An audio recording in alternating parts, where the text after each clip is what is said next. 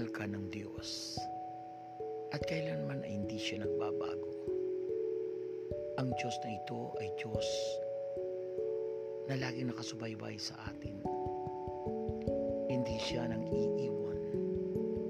Kailanman ay di tayo iniwan niya at pangako niya na tayo kanyang sasamahan hanggang katapusan ng sanlibutan.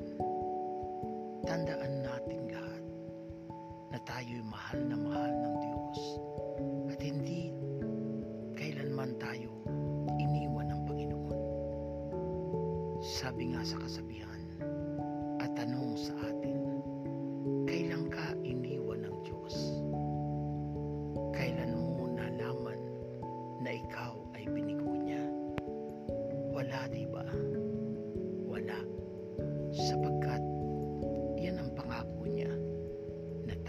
kanyang sasamahan hanggang katapusan ng sanlibutan.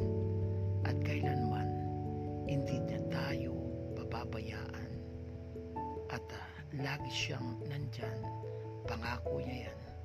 Kapag may dalawa o tatlong taong nagkakatipon sa kanyang pangalan siya ay nasa ating kalagitnaan.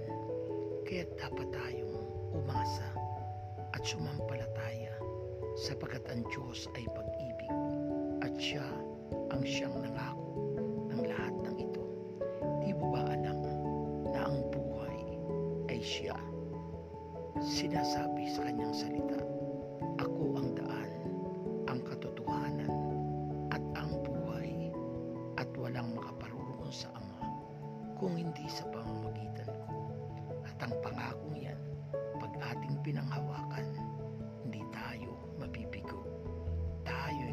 Tayo'y kanyang sasamahan at aasa tayong may pagmamahal na ang Diyos ay mananatili.